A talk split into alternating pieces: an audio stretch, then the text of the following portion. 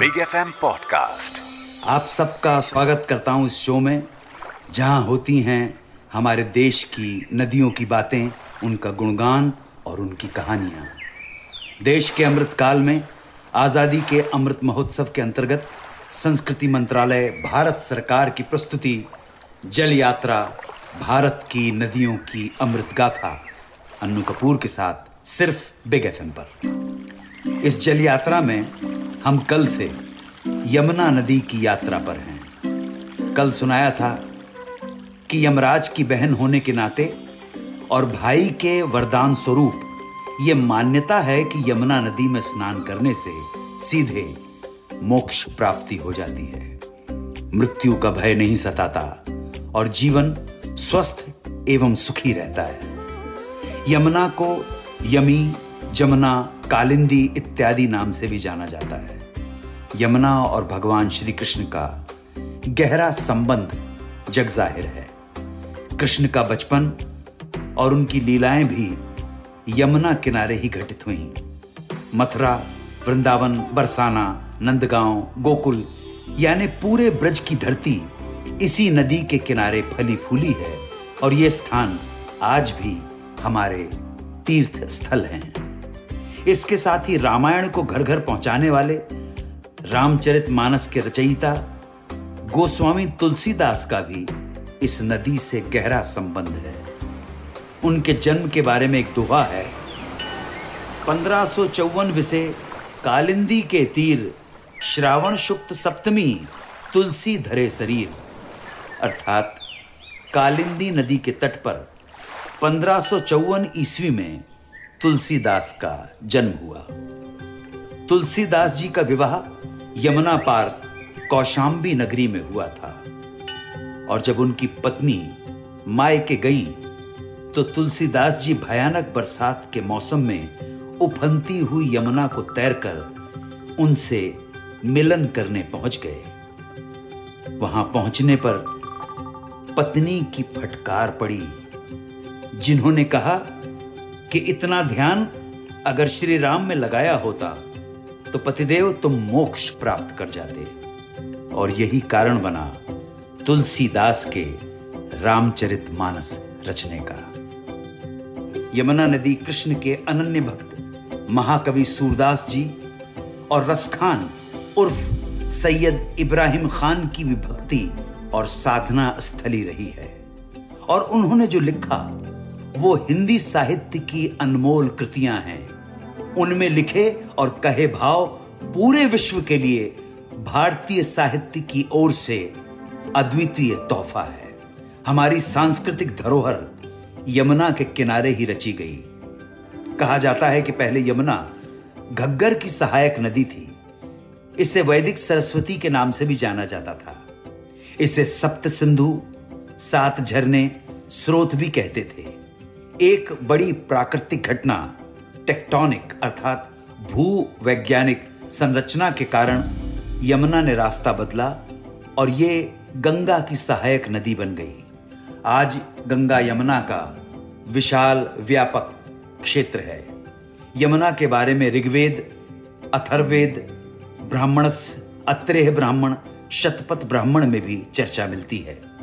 सिकंदर के साथी सेल्यूकस एवं ग्रीक यात्री मैगस्थनीज ने भी यमुना की चर्चा अपने लेखन में की है। विश्व प्रसिद्ध अजूबा ताजमहल भी यमुना के किनारे ही बसा है, जो आगरा में इसकी छवि को और भी अद्भुत बनाता है। उत्तर प्रदेश से लेकर हरियाणा और दिल्ली तक ये करोड़ों लोगों तक पेयजल के रूप में पहुँचती है। जहाँ पौराणिक रूप से इस नदी का बहुत महत्व रहा है, वहीं भारत के इतिहास में भी इसका काफ़ी योगदान रहा है। अब से दो शताब्दी पूर्व यमुना नदी आगरा के किले के निकट से होकर बहती थी। इसके दोनों किनारों पर बाग और हवेलियाँ बनी हुई थी। अपने ही पुत्र औरंगज़ेब की कैद में आठ वर्ष रहने के पश्चात पिता शाहजहां की मृत्यु हो गई। तो शाहजहां के शव को आगरे के किले से ताजमहल तक इसी नदी में नाव में रखकर ले जाया गया था। इसके पहले सन ग्यारह में जब मोहम्मद गौरी ने भारत पर आक्रमण किया तो आगरा के पास यमुना नदी के किनारे गढ़वाल वंश के जयचंद्र ने उसका रास्ता रोककर एक भीषण युद्ध किया, जिसे हम चंदावर की लड़ाई के नाम से जानते हैं। वैसे तो जयचंद्र की सेना ने डटकर मुकाबला किया, लेकिन अंततः उन्हें हार का सामना करना पड़ा। दुर्भाग्यवश इस जीत से मोहम्मद गौरी का उत्तर भारत के अधिकांश हिस्सों पर नियंत्रण और वर्चस्व हो गया। पानीपत से बहने वाली यमुना ऐतिहासिक रूप से वहाँ के जल का मुख्य स्रोत हुआ करती है। पानीपत के प्रसिद्ध युद्ध का एक प्रमुख कारण यमुना के जल पर अधिकार करना भी रहा है। दिल्ली के पास होने के कारण यह व्यापार का भी एक प्रमुख मार्ग था। इसीलिए तत्कालीन राजाओं और बादशाहों के लिए बहुत अहम, महत्वपूर्ण नदी थी।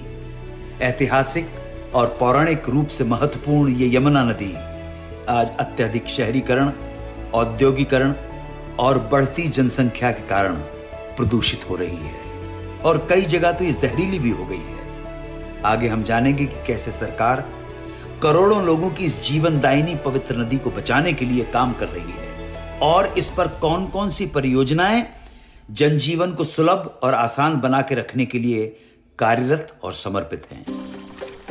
यमुना प्रदूषण नियंत्रण समिति के अनुसार, दिल्ली शहर के 90 प्रतिशत घरों का गंदा पानी यमुना जी में जाता है। इसके अलावा, उद्योगों से निकलने वाला कचरा भी सीधा यमुना में बहाया जाता है। भारत सरकार ने नमामि गंगे कार्यक्रम के तहत गंगा और उसकी सहायक नदियों को स्वच्छ बनाने का काम पूरे संकल्प और निष्ठा से शुरू किया है। इसी योजना के तहत यमुना एक्शन प्लान वन और यमुना एक्शन प्लान टू में यमुना नदी की सफ़ाई की पूरी कोशिश की गई है। यमुना को स्वच्छ करने की योजना बहुत तेज़ी से आगे बढ़ रही है।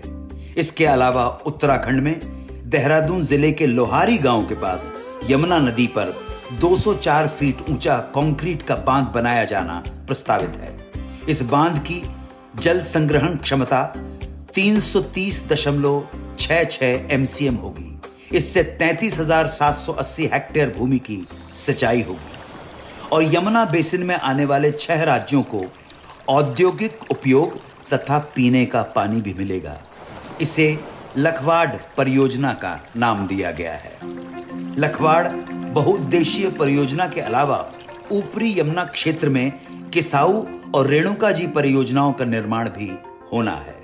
किसाऊ परियोजना के तहत यमुना की सहायक नदी टॉस पर देहरादून ज़िले में 236 मीटर ऊँचा कंक्रीट का बाँध बनाया जाएगा और रेणुका जी परियोजना के तहत यमुना की सहायक नदी गिरी पर हिमाचल प्रदेश के सिरमौर ज़िले में 148 मीटर ऊँचे बाँध का निर्माण भी किया जाएगा।